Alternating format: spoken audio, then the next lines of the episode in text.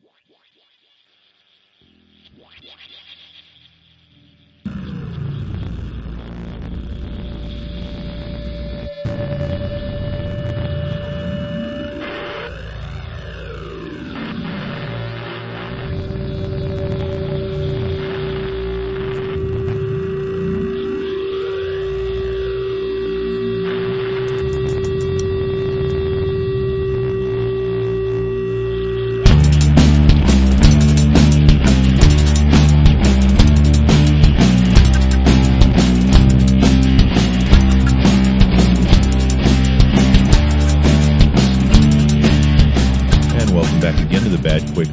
Podcast where liberty is our mission. Today is Friday, April 11th, 2014.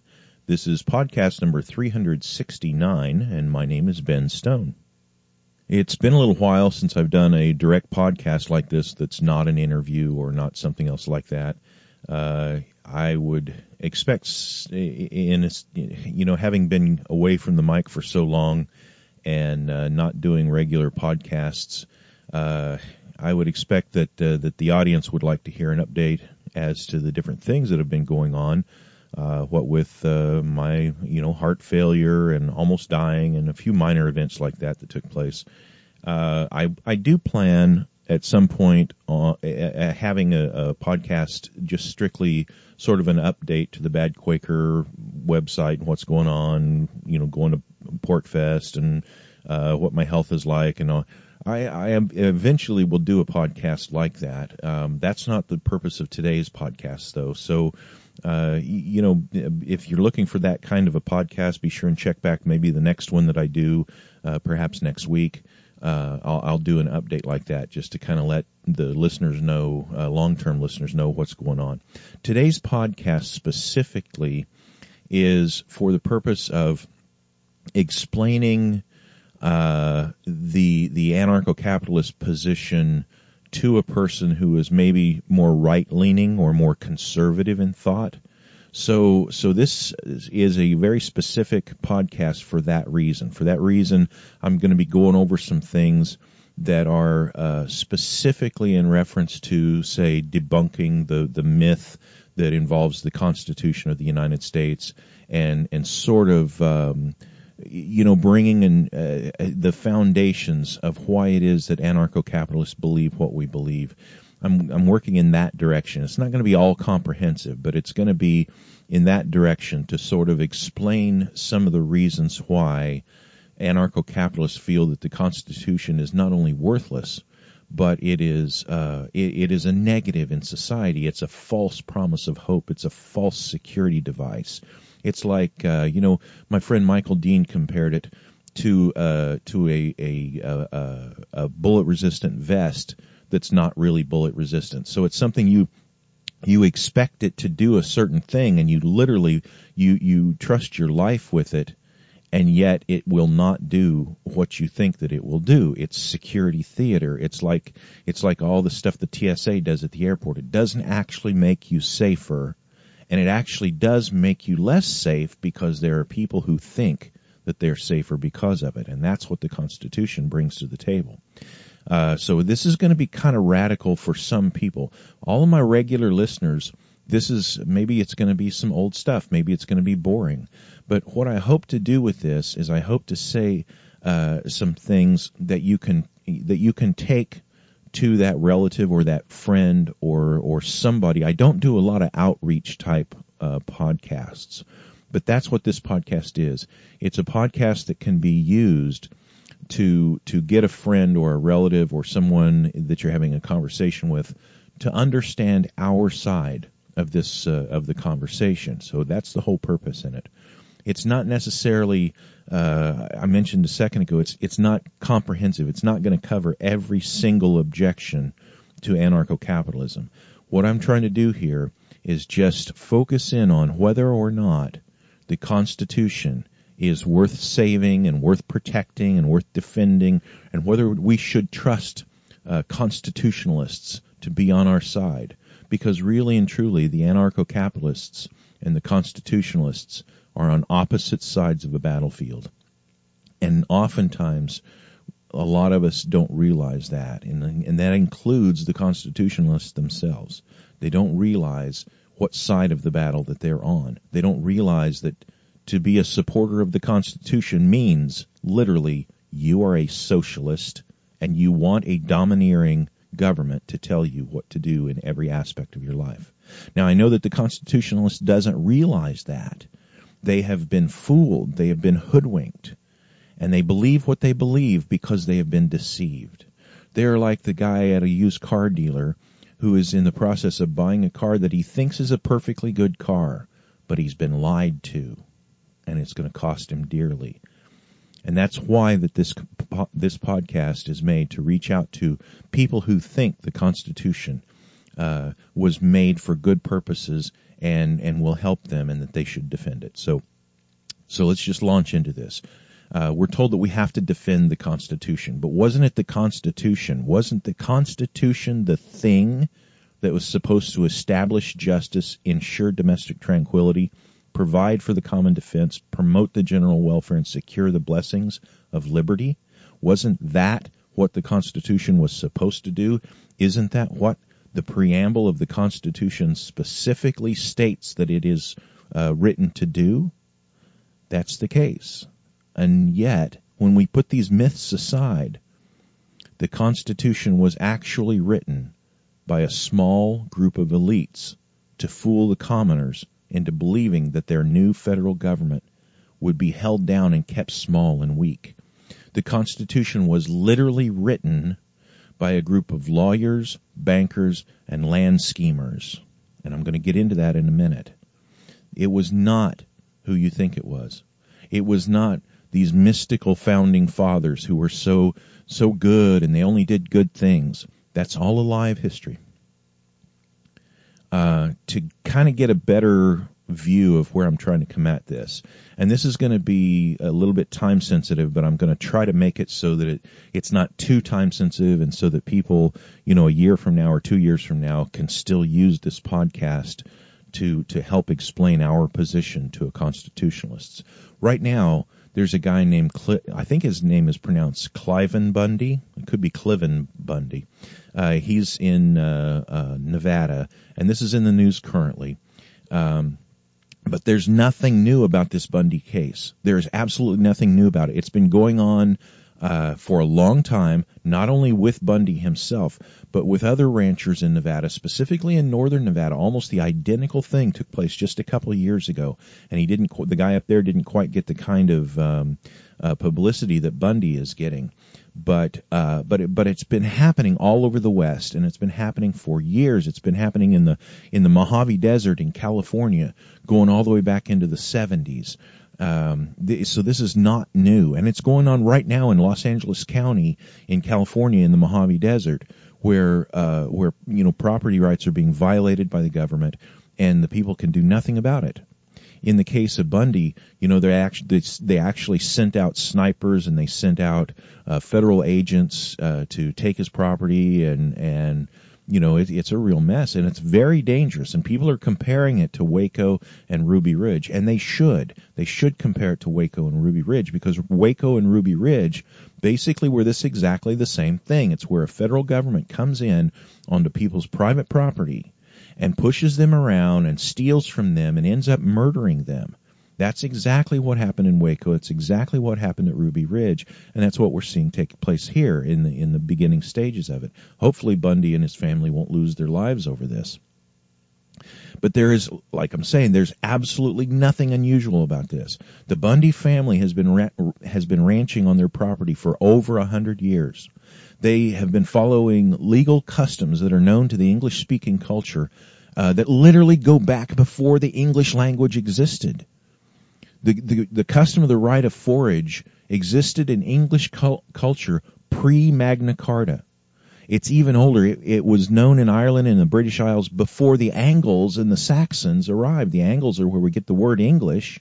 They brought in this Germanic language with them uh, from an area of, of uh, Germany and uh, from the Angles actually, and they brought that language in. And before the Angles and the Saxons even showed up with the English language, the right to forage was there. The The right to forage was English before the English were English. Think about that for a minute.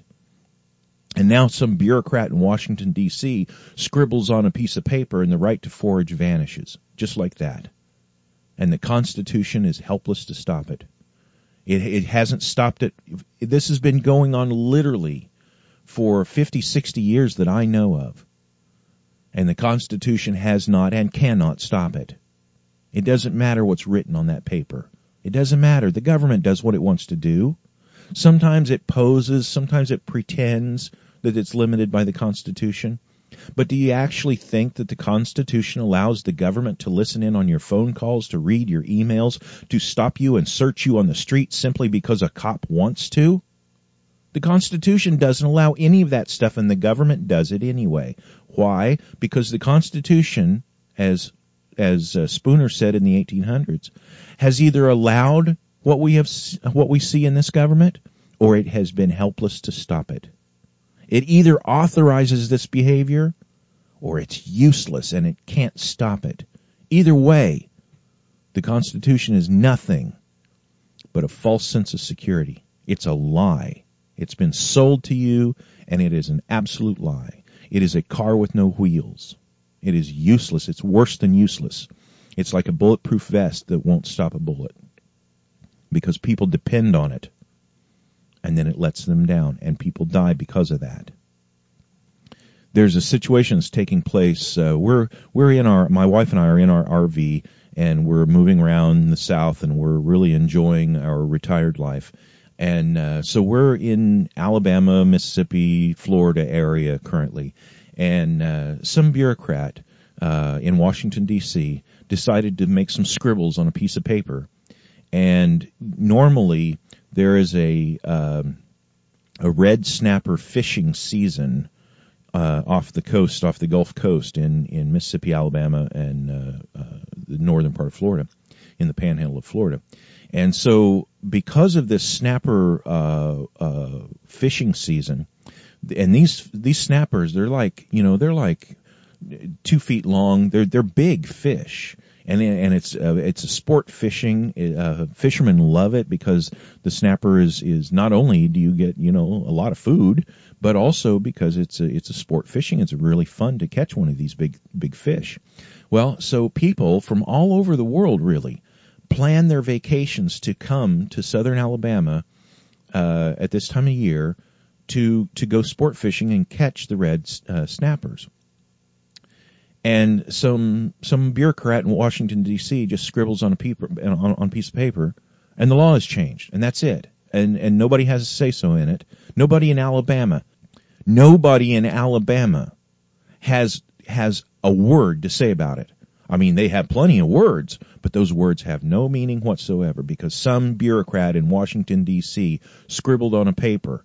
Nobody in Alabama can now have any right to say anything about this.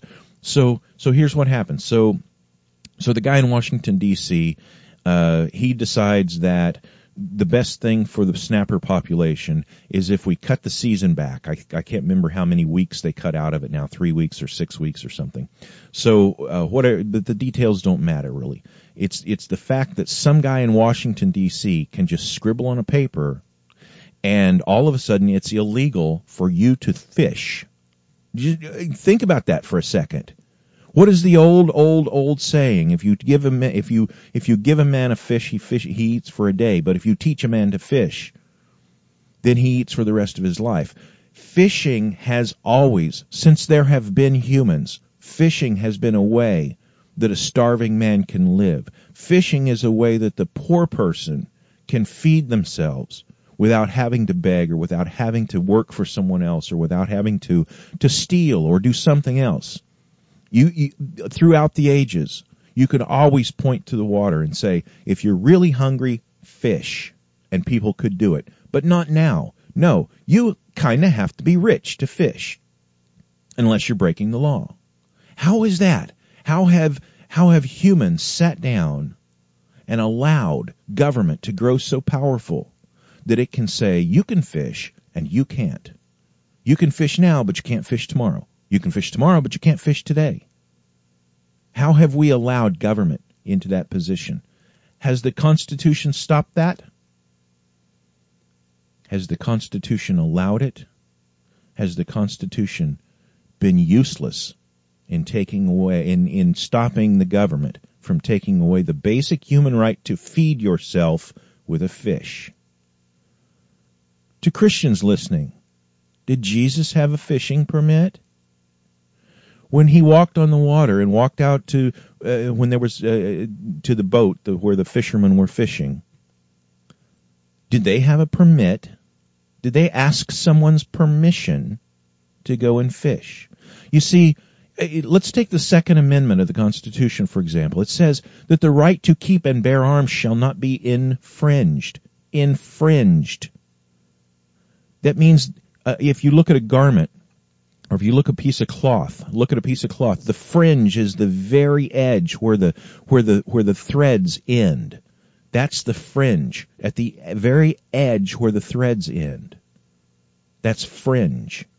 In other words, if you can imagine your right to keep and bear arms as a piece of cloth laid out on a table, the fringe is right where the end of the threads where, where they, where the threads end. It's not in the middle of the cloth.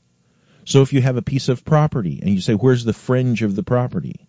It's right at the very edge of the property. It's not out in the middle. Okay, so what is our right to keep and bear arms? Well, obviously it's the right to, to, to keep to yourself and to draw that in defense. To draw those arms in defense. That's what it means to bear. To bear arms is not to carry, it's to bring them to bear like a cannon. When you bring something to bear on a can- with a cannon, you're actually pointing the cannon at it. That's what bringing to bear is. In the olden days, when you brought your, brought, brought your rifle to bear, you were turning the rifle and pointing it at the object. Okay? But even if it's just carrying it, even if you just say, well, to bear it is to carry it, we, we can't, in most of America, most, most people living in North America, most people living in the United States, it is against the law for most people to even possess on their body a weapon to defend themselves with and walk around in public. Even if it's hidden or even if it's in the open, in most places there's some kind of law that prevents them doing, uh, from doing that unless they have a permission slip. Now where in the Constitution does it say the right to keep and bear arms shall not be infringed except you have to have a permission slip from some sheriff? Does it say that? No. But did it prevent that from happening?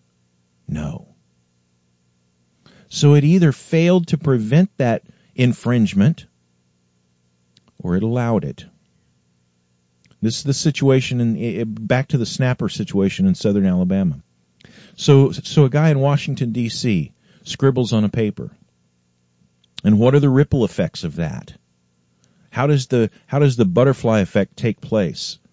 With some polit- some some bureaucrat, some unelected bureaucrat in Washington D.C. scribbles on a paper, and now all of a sudden, the fisherman who who has uh, a vast amount of money invested in a boat and a business so that he can take people out and go fishing every year. All of a sudden, he can't do that. Six weeks of his business is killed in one scribble of a paper. And some guy who maybe he lives and works in Milwaukee or wherever, and he's he plans this every year. He takes vacation every year at this time. He has this planned uh, well ahead of time, and he goes all the way to southern Alabama, and he pays for a hotel, and he pays for restaurants, and he pays all this stuff so that he can have a vacation once a year, ride out on a boat, and catch red snapper. And now that's all canceled because of that guy in Washington D.C. that scribbled on paper. So who is affected by this?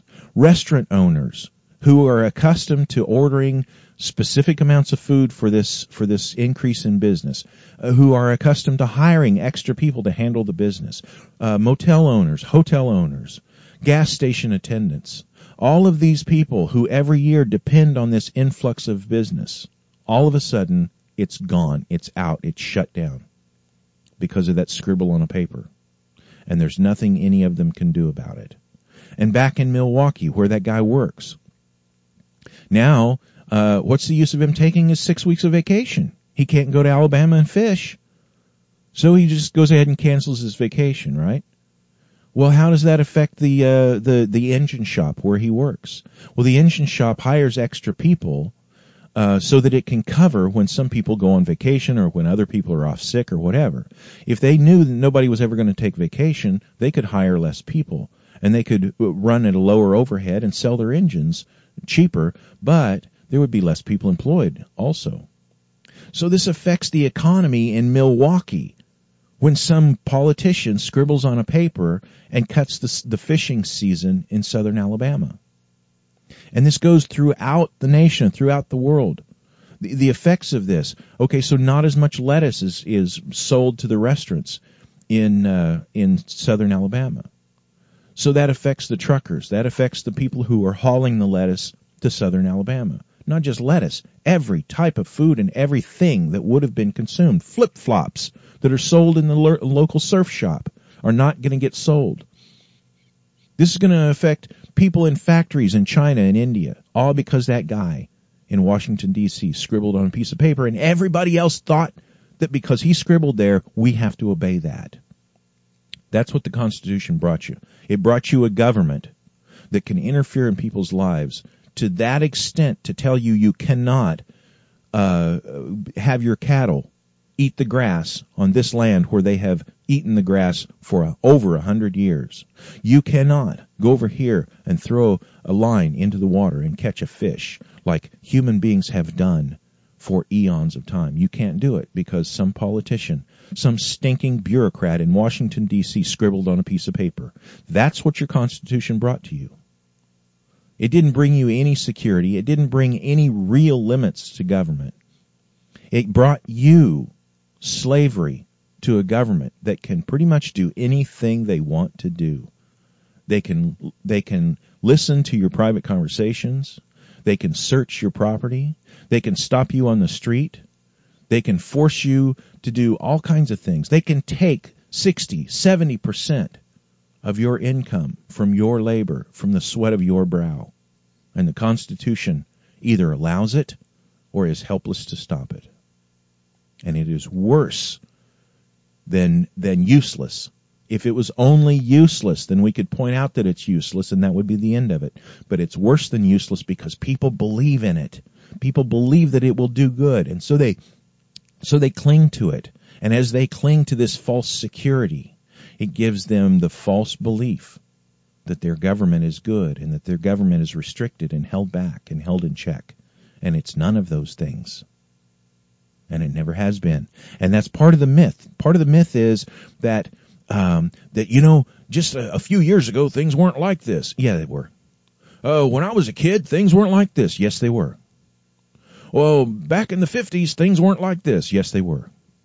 Well, I remember when I was young, things weren't like this. Yes, they were. The government has always been doing this. Not only the United States government, this is the tendency of all governments. Every pharaoh, every Caesar, every one of them. This is their tendency. They will always rob from the people as much as they can get away with robbing. They will oppress the people as much as they can get away with oppressing. They always have. Because it's, because government itself is based on theft, aggression, and the threats of aggression.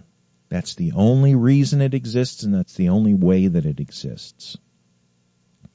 This is not at all new. The myth that things used to be great in America, that people used to be free in America, has been used by politicians to fool uneducated conservatives for as long as there have been as long as there has been a federal government. The conservative myth of America is based on a pretend history that never happened. Think about the think about those faces on Mount Rushmore people people look at Mount Rushmore and they get a warm fuzzy feeling and they think, "Oh, look at that. Those great men up there on that on that mountain. Look at those faces. Oh, they were such great men." Washington, Lincoln, Roosevelt, and Jefferson. Let's just think about these four guys. George Washington never cut down his father's cherry tree. Did you know that? That is entirely a lie. George Washington, his father died when he was a baby. He probably had no memory whatsoever of his father ever living. This was a lie that was made up to get people to think George Washington was this great and honest man to get him elected as president. Do you know the the process that Washington used to get elected in the very first uh, presidential election in America? Well, it just so happens that Washington also owned, in addition to other things, he also owned uh, the the largest whiskey distillery in the in the new states in in the former colonies. He was the largest whiskey producer in in the United States at the time of his election. And did you know that the way that he got elected was he sent barrels of whiskey out to the polling places. And if you showed up and voted for George Washington, you would get a mug of whiskey. Now that's not something I just made up. That's a very well known historical fact. It's easy to check it out for yourself. George Washington bought the first presidential election by giving out free whiskey. And then once he got to be president, once he once he secured that that spot as president, the very first thing pretty much that he did was get the whiskey uh, tax passed which brought more tax on the people than they had ever seen from the British, way more than they had ever seen from the British. And it just so happens that here's the guy who's the largest whiskey producer in the country pushing a whiskey tax. And he also got to decide how much the tax was and how it was uh, how it was distributed, how it was not distributed, but how it was collected. So he got to decide how his own whiskey company was taxed and how his competitors were taxed. That's what George Washington did in his very first presidency. And you know, he didn't have a standing army. It was actually, it's against the Constitution to have a standing army. It's right in there. Now here, let me back this up. Let me take us off in a different direction for a second.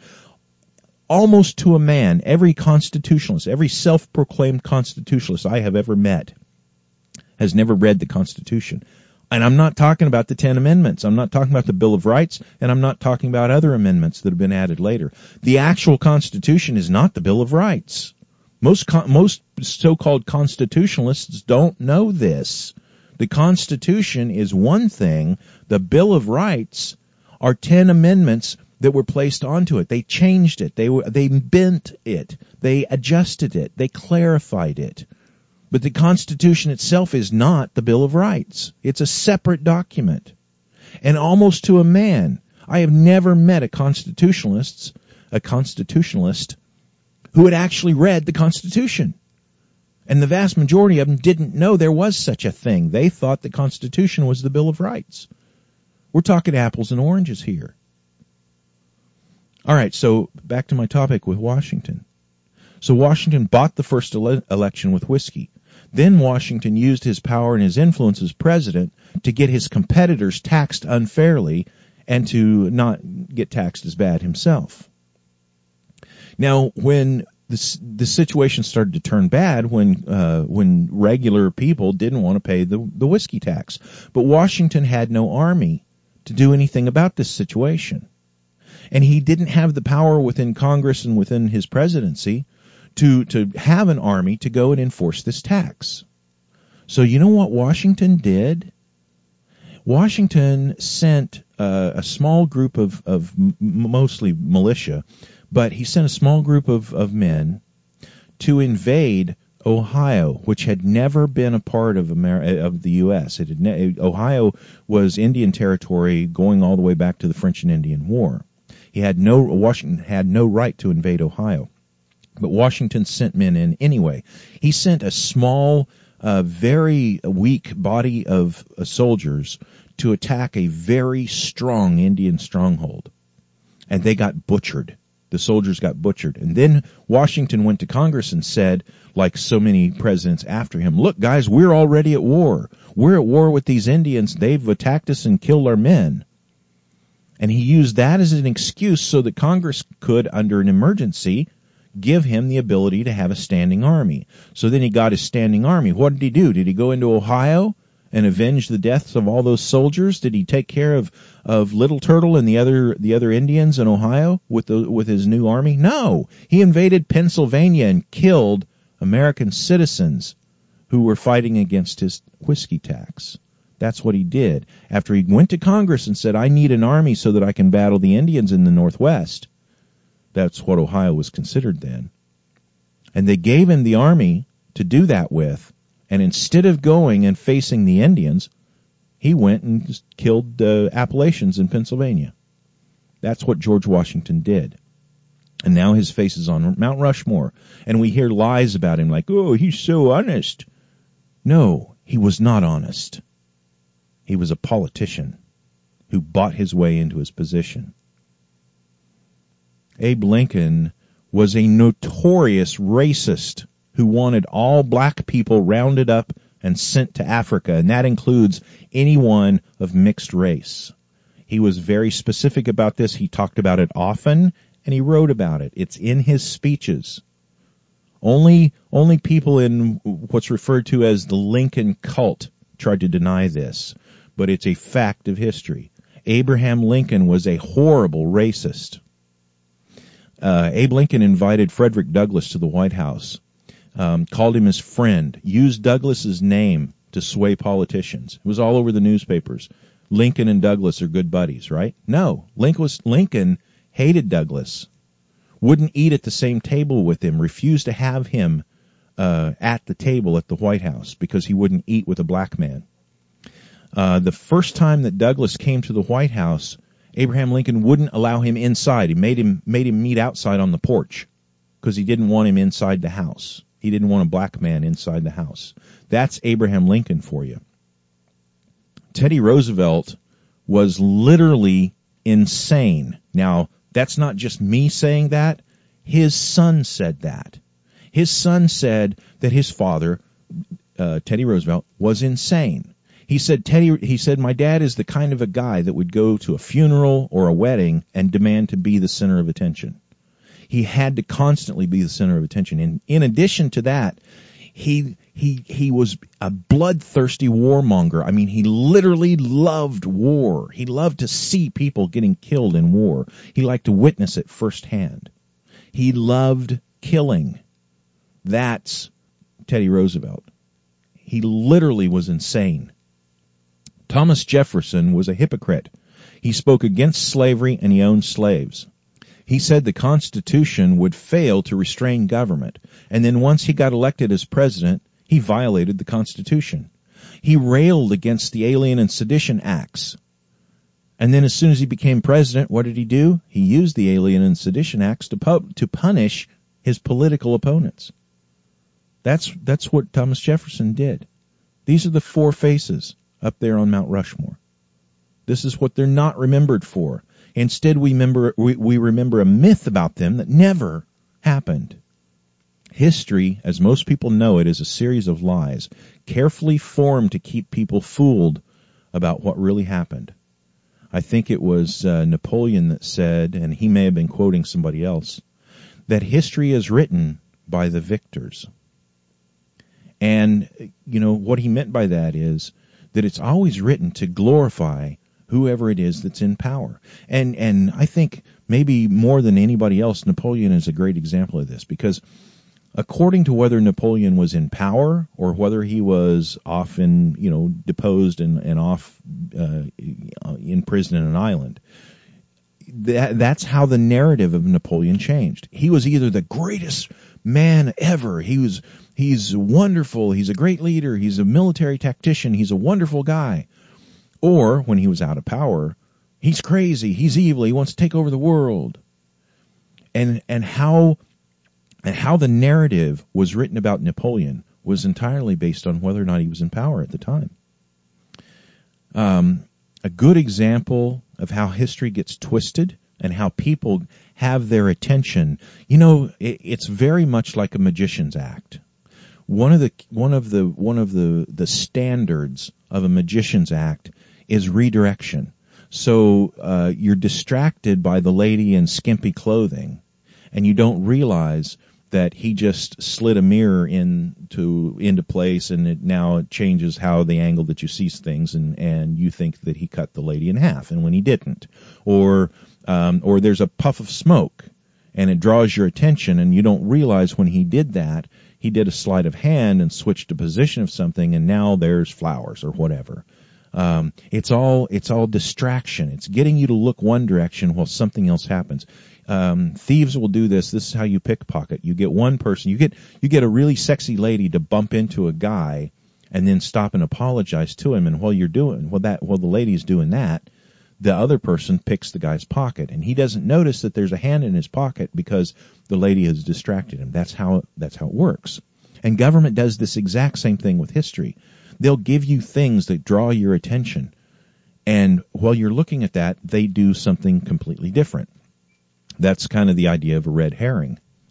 When we're talking about logic and we're talking about uh, uh, logical fallacies, a red herring is one of those. It's where it's where you uh, you literally locate like so. Here's the situation: like like you've got a, a, a bloodhound, you've got a dog on a leash, and he's following a trail. So so the dog is following a trail, and the person who's being followed wants to throw the dog off the trail. So he has an old dead fish with him, literally a red herring.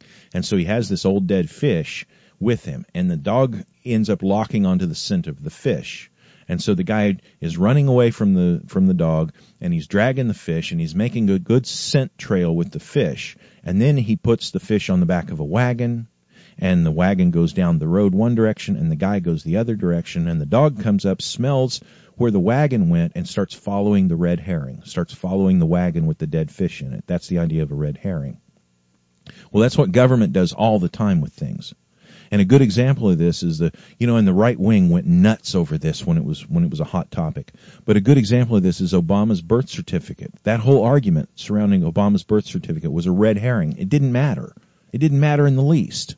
It doesn't matter where Barack Obama was born or who his mother or who his father. Was. None of that stuff matters. It only matters that you've got a gun to your head and more than half of your income is taken by the government and they tell you where to go and what to do and how to get there and they can stop you and search you at any time. And you overlook all that because, oh wait, Obama's birth certificate might not be right. He may not be constitutionally the president. Who cares? He's the president and if you don't believe it, Take a look at the guy with the machine gun in his vest that's standing next to him, because that guy will convince you with 9 millimeter slugs. He's president because the gun says he's president and it doesn't matter where he was born. That is a red herring. What you should realize about Obama, and this has been brought out by everybody from the New York Times all the way down to the craziest uh, conspiracy theories sitting in their basement with a, a foil hat on their head.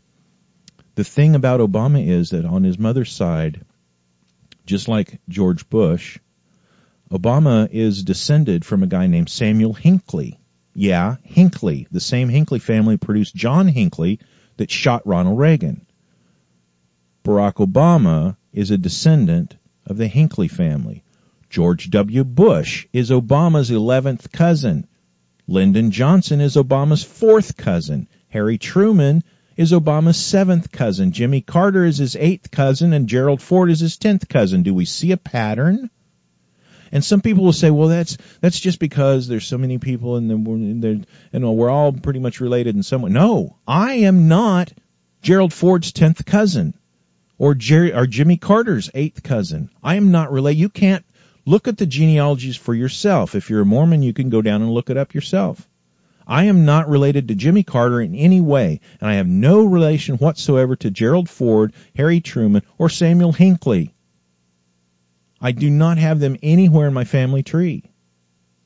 But Obama is also descended from a guy named Richard FitzAlan. He is the he was he's dead now. He was the he was the eighth Earl of Surrey, and his wife was named Elizabeth uh, Bohun.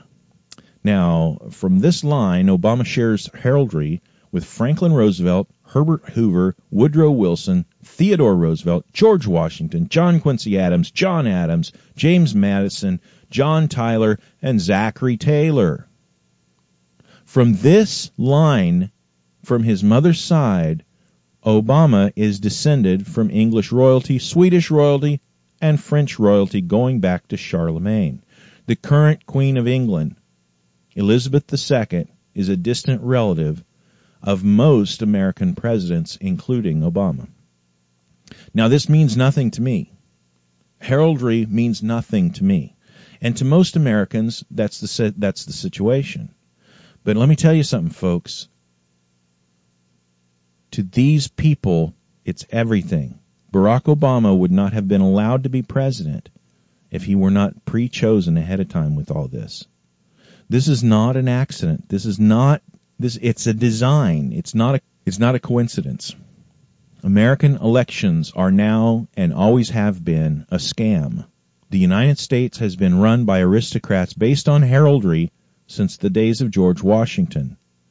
This was made clear in the founding documents of the Society of the Cincinnati, which was based on the idea that George Washington was the founder and father of this country and would be uh, proclaimed as such. The Society of the Cincinnati was an organization put together by Washington's officers to make sure that they got control of the fledgling new nation, and they did it. They did it through a military coup when they took over Congress with military presence and forced a vote to accept the Constitution as the founding document of the federal government.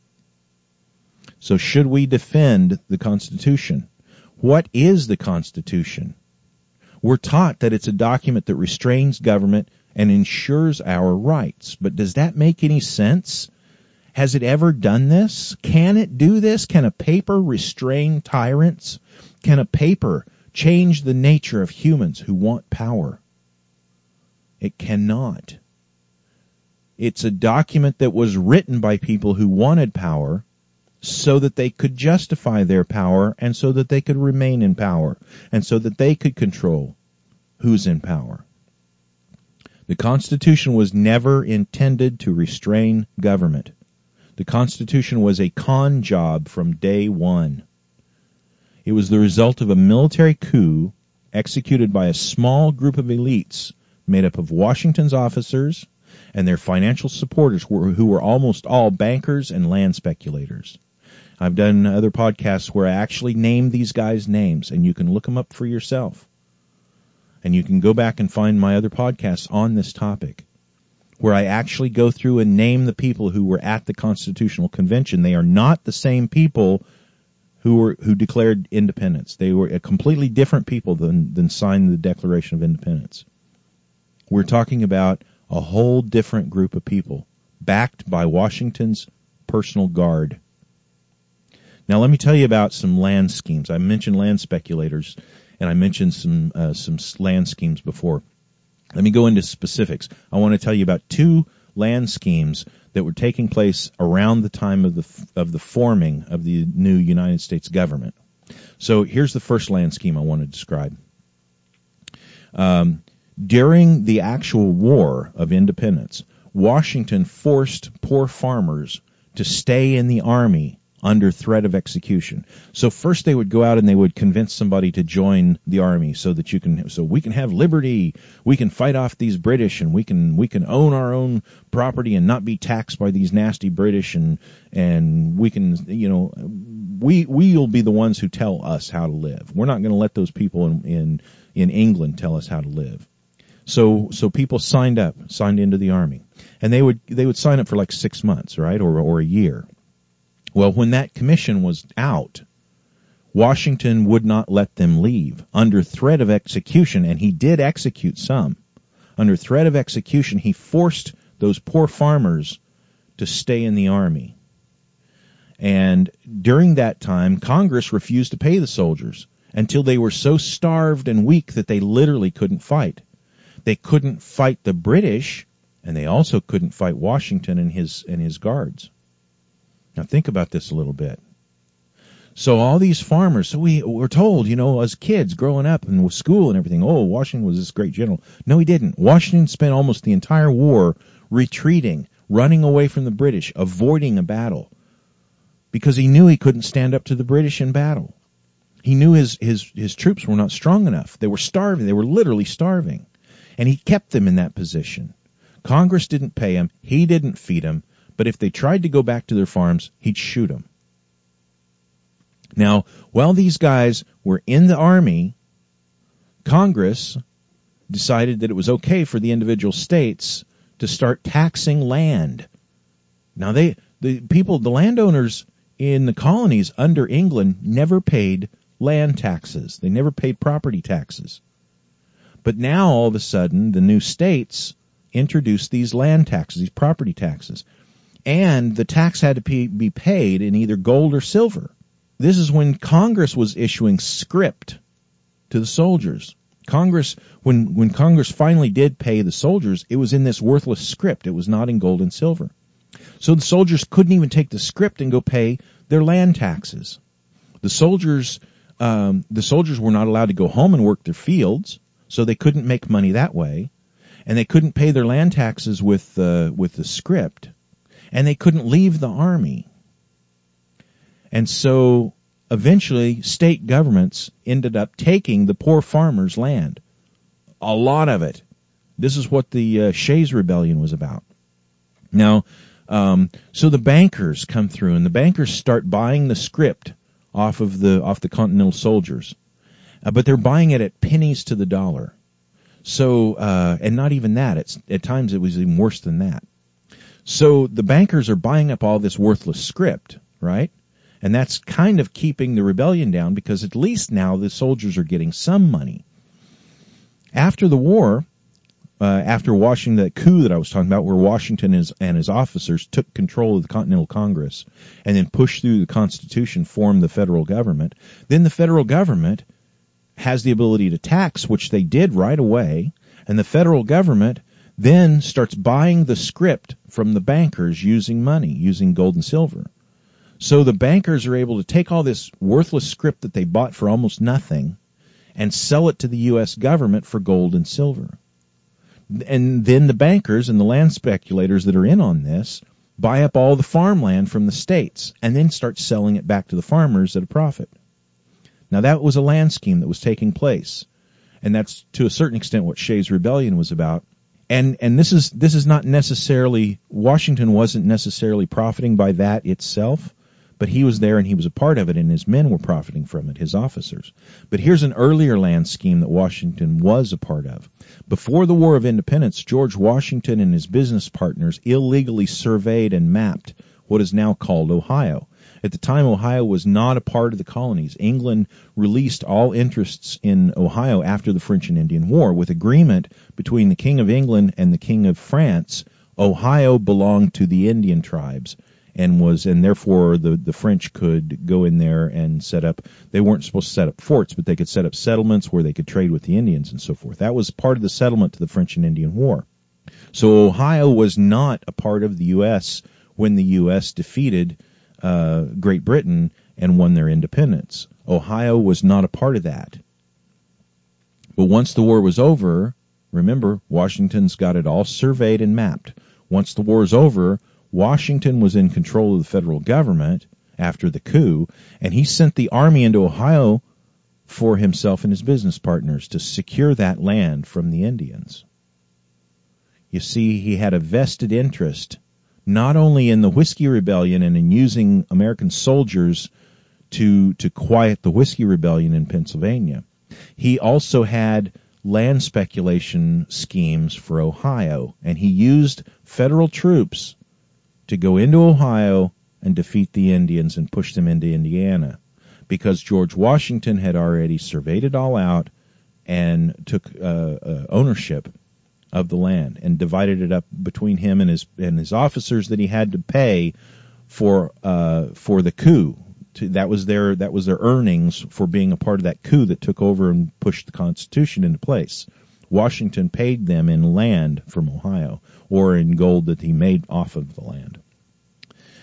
And just to push the point through, the United States government was a con from day one. It was orchestrated by Washington and his officers and their banker allies, and it was uh, the it, the intent uh, was to keep the aristocrats in power. And people like Hamilton actually said this openly. Hamilton referred to himself regularly as an aristocrat, and said regularly that it was the job of the aristocrats to control the poor people because they're dumb anyway. The the non aristocrats they're they they're like children, and and you know it's the job of the aristocrats to take care of them, and that's the the thinking that these people had then and now. Back in the day, many of the people who we consider or the folks say today are the founding fathers, a lot of those people were very much against this Constitution. If you've never heard of the Anti-Federalists or the Anti-Federalist Papers, that's what I'm talking about. There were some of the most prominent people of the day were against the Constitution because they saw what it was. They saw the con that it was. They saw that it was based on Washington's personal guard and his military threats against Americans. That's why the Constitution got passed because Washington threatened with it. And so some of the people, like Henry, uh, Richard Henry Lee, uh, sent a letter to George Mason. Mason, uh, try that again. Richard Henry Lee sent a letter to George Mason on October 1st, 1787, and he called the Constitution, and this is a quote, the deviousness of Congress's action. Samuel Bryan, October 5th, 1787, called the Constitution a most daring attempt to establish a despotic aristocracy. And he said that it was written for, and this is a direct quote, the interests of the well-born few. William Findley, November 6, 1787, called the writers of the Constitution a set, this is a quote, a set of aspiring despots who will make us all their slaves. End quote. Thomas Jefferson, in a letter to William Stephen Smith, dated November 13, 1787, wrote the famous phrase, The tree of liberty must be refreshed from time to time with the blood of patriots and tyrants. You know what, folks? You've been lied to. You've been had. You've heard that phrase. You've seen it on t-shirts. You've seen it on Gadsden flags. But do you know that that is not in reference to the British Crown?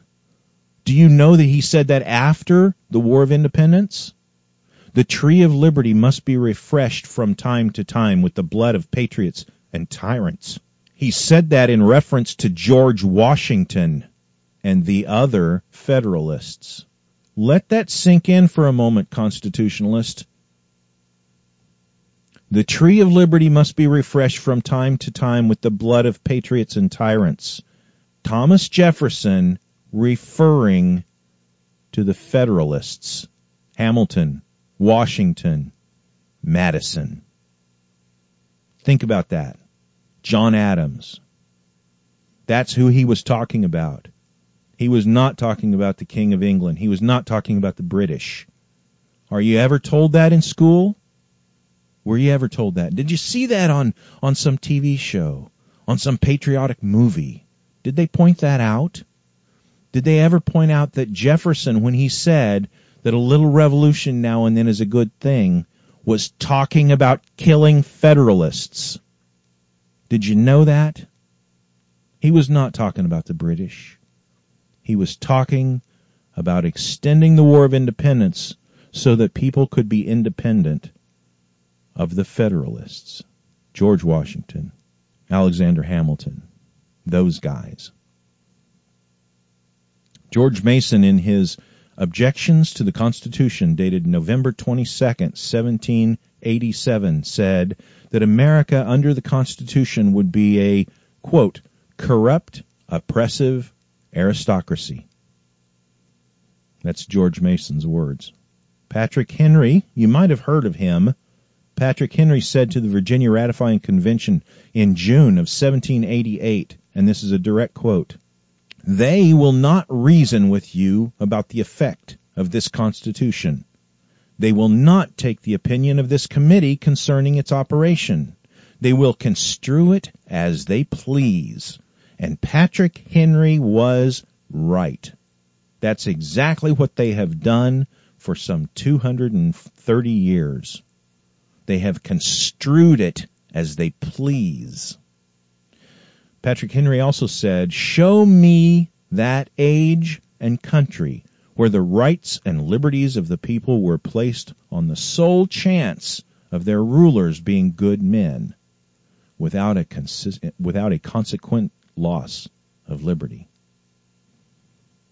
At the Virginia Ratifying Convention, Patrick Henry made the same argument that economist Hans Hermann Hoppe has pointed out, namely that a caretaker government will always loot the country, whereas an ownership government can often preserve the wealth of a country. Now, what does that mean? you know, oftentimes you read Hans Hermann Hoppe's explanation of this, and it's befuzzling. It's it's difficult to read between the language barrier and the fact that he's like a super genius guy with a massive brain, and he doesn't think and he doesn't talk on common terms. Patrick Henry was the same way, and if you read this statement to the Virginia Ratifying Convention, um, in in reference to the Constitution. Patrick Henry's wording is very convoluted and it's very difficult to, to see what it is that he's talking about. But let me just explain to you really quick. Uh, I, I, did a, um, uh, an article on this several years ago where I talked about owners of two uh, hotels. You have um, you have a, a rich guy and he owns two different hotels and he dies and so he leaves one directly to his nephew the the hotel now belongs to that nephew. The other one, um, he leaves to his nephew to take care of, but after a certain amount of years, the the the hotel and the property are supposed to then go to uh, a, a charity that the uncle picks out. Okay, so so one nephew is the owner of the of a hotel. The other nephew is a caretaker of the hotel. Now he can make as much money as he wants during that time frame, but at the end of it he has to turn it over to somebody else. And so you look at this situation, you say, okay, so how are these two men, one owning a hotel, the other being a caretaker of the, of the hotel, how are they going to treat this? How are they going to treat their stewardship over this? Well, the owner of the hotel it's his. So he has a vested interest in making sure that it's successful. And if he can make money off of it and improve it, he can actually make more money and he'll have something to give to his family when he passes on. So he has this great incentive to take care of it, to improve it, and to pass it on. But the caretaker nephew does not have that incentive. His only incentive is to get as much out of it as he can, and therefore um, and, and at the end turn it over to the charity. And then because of that, therefore, he will loot it of all of its value. So we have we project ahead 20 years and look at the two hotels. One has been cared for, improved, advertised, and and and is a, a really good functioning hotel. The other one is ready to be turned over to the charity. And what does the guy do with it? Well, he ran it into the ground. He didn't do any repairs. He got as much out of it as he could and at the end, somehow it got set on fire and he collected the insurance money out of it. And then he gave the, the bare lot to the charity. And that's what his motivation would have driven him to do. An example of this for Lord of the Ring geeks is uh, the Kingdom of Gondor. As long as it was a kingdom in the property of the king and the king's family, it was taken care of. But when the king vanished and it was put into the hands of a caretaker, the caretaker essentially looted it for all it was worth, but he, but he couldn't preserve it. The motivations were not there. So that's the difference in a caretaker government and an ownership government. So so what Patrick Henry was saying, much like what Hans Hermann Hoppe was saying, is look, you guys jumped out of this situation with the King of England. And now you're going to set up a caretaker government. It's going to be worse than what you had before. He warned them of this. He, he, he told them right out, you're going to end up paying, you fought against taxes, you're going to end up paying more taxes than you can imagine. That's what he's saying to them, because that's what a caretaker government will do. There's no ownership. They're only going to be in office a few years and then they're going to get out. They're going to loot as much as they can during that few years. And I hear conservative people say all the time, well, what we need is, what we need is uh, term limits. If we just had term limits. No, that will do the opposite. If you put term limits, that means instead of having a lifetime to loot the government, you've given this politician only one or two or four terms or whatever it is that you're limiting his terms to. He's going to loot uh, much more fanatically during that time frame because he's only going to be in there one or two uh, uh, turns. So that's going to give him the motivation to get as much as he can as fast as he can. He's just going to loot more that way. Term limits is not the answer. Okay, let me get back. Uh, let me get back to this federalist anti-federalist thing. If you go over to Wikipedia and you read uh, for what the Federalists were and what the Anti-Federalists were, the Federalist Papers are a series of eight, this is from Wiki. The Federalist Papers are a series of 85 articles and essays written written by Alexander Hamilton, James Madison, and John Jay, promoting the ratification of the United States Constitution and also from Wiki, the Anti-Federalist Papers are a collection of articles written in opposition to the ratification of the 1787 United States Constitution. Unlike the Federalist Papers written in support of the Constitution, the authors of these articles, mostly operating under pen names, were not engaged in a strictly organized project the anti-federal okay and so that's uh, an end of quote at wiki. The anti-federals had to keep their identity a secret because uh, because of the violent nature of the federalists. They wanted to live. I've read before from a, a letter that george washington sent to uh, richard henry lee and in it he makes a veiled threat to lee which essentially was like he was kind of it was kind of like you know, in organized crime, you have situations where somebody says something like, "Yeah, it's it's uh, it's a real nice business you got here. I'd hate to see anything happen to it." Know what I'm saying? You got a you got a real nice family there. You got a real nice family, real pretty wife. I'd hate to see anything happen to her. Now, this is the kind of language that people understand. And George Washington's letter to Richard Henry Lee reads exactly like that. It's in reference to the Shea Rebellion, in which Richard Henry Lee had kind of expressed, you know, um, well, I don't like that, but I certainly understand why it's happening, and maybe we need, maybe it needs to spread some. And this was also, you know, what I mentioned before. Thomas Jefferson had said that. Well, a little rebellion is good now and then. You know, the tree of liberty needs a little uh, watering from now, from time to time. And George Washington put these veiled threats to these anti-federalists and said essentially, you know, I have my own army and you need to either be a part of us and profit from it or you need to shut up because you don't want to see me mad. That's kind of what Washington said to them. The Federalists in Philadelphia, this they, they didn't call themselves that at the time, but they were essentially that. Uh, hung Quakers and took their homes and took their land and exiled some to Virginia, uh, kicked them out of Pennsylvania, kicked them out of Philadelphia. They hung Quakers in the town square, and it was mostly because they uh, uh, the Quakers were opposed to these uh, to the centralized government that these guys were wanting to push on everyone, and they were unwilling to fight the British uh, they, they wanted to be left in peace. They, this war, this fight was not their fight. And they, you know, they were pacifists by their religion. So the answer was uh, to hang them. And that's the, the kind of activity that, that's the way these guys, um, got into power. It's the way they stay in power. It's the way they're in power right now. Uh, think about what's happening there in Nevada. They think about what happened at Waco. Think about Ruby Ridge. Think about what happens at a thousand Wacos every year where people are simply trying to live their own life and a SWAT team kicks in the door. And you say, well, those, those guys are criminals. They probably deserve that. Well, today's criminals with maybe marijuana are not going to be criminals next year when they when they pass the law and change the laws. How is it different? How is it how is it criminal one year and not criminal another year? And what's it going to be when they pass a law that says you can't have a, a handgun? When they come kick in your door for that?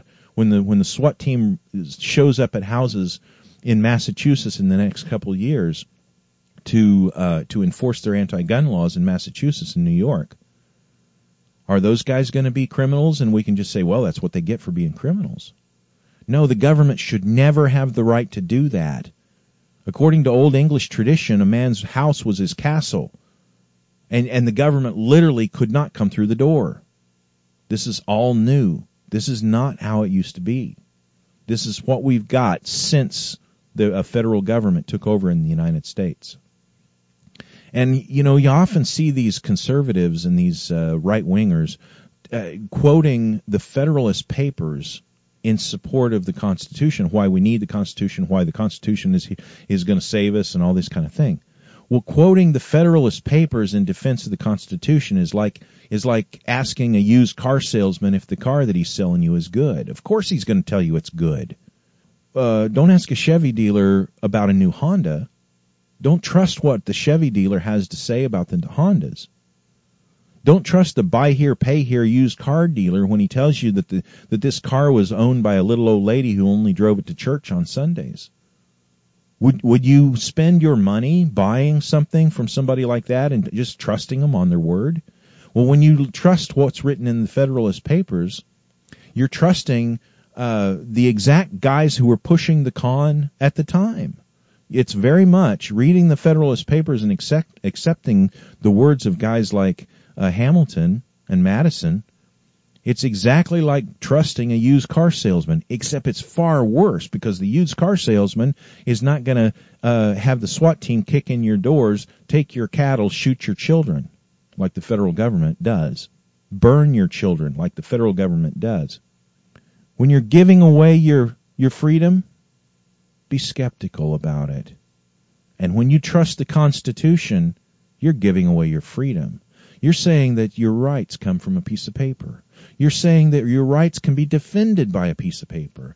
You're saying that people in government are going to obey a piece of paper. But you know what? You didn't sign that paper. And no one living signed that paper. And it's not, it's a contract. But it's not a binding contract. Because no one living signed it. And no one living agreed to it. It is useless, but it's worse than useless. It makes you think it's doing something. It makes you think it's bringing you safety. But it in fact is a tool of your slavery. It is a sign of the chains that bind your ankles. Folks, thanks for listening today, and remember to visit badquaker.com, where liberty is our mission. Thank you very much.